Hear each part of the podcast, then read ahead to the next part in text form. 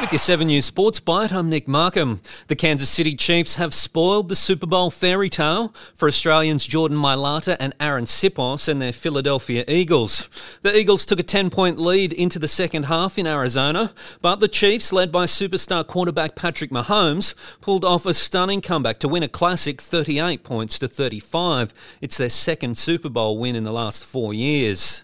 And that's your 7 News Sports Byte for Monday, February 13. I'm Nick Markham. Thank you.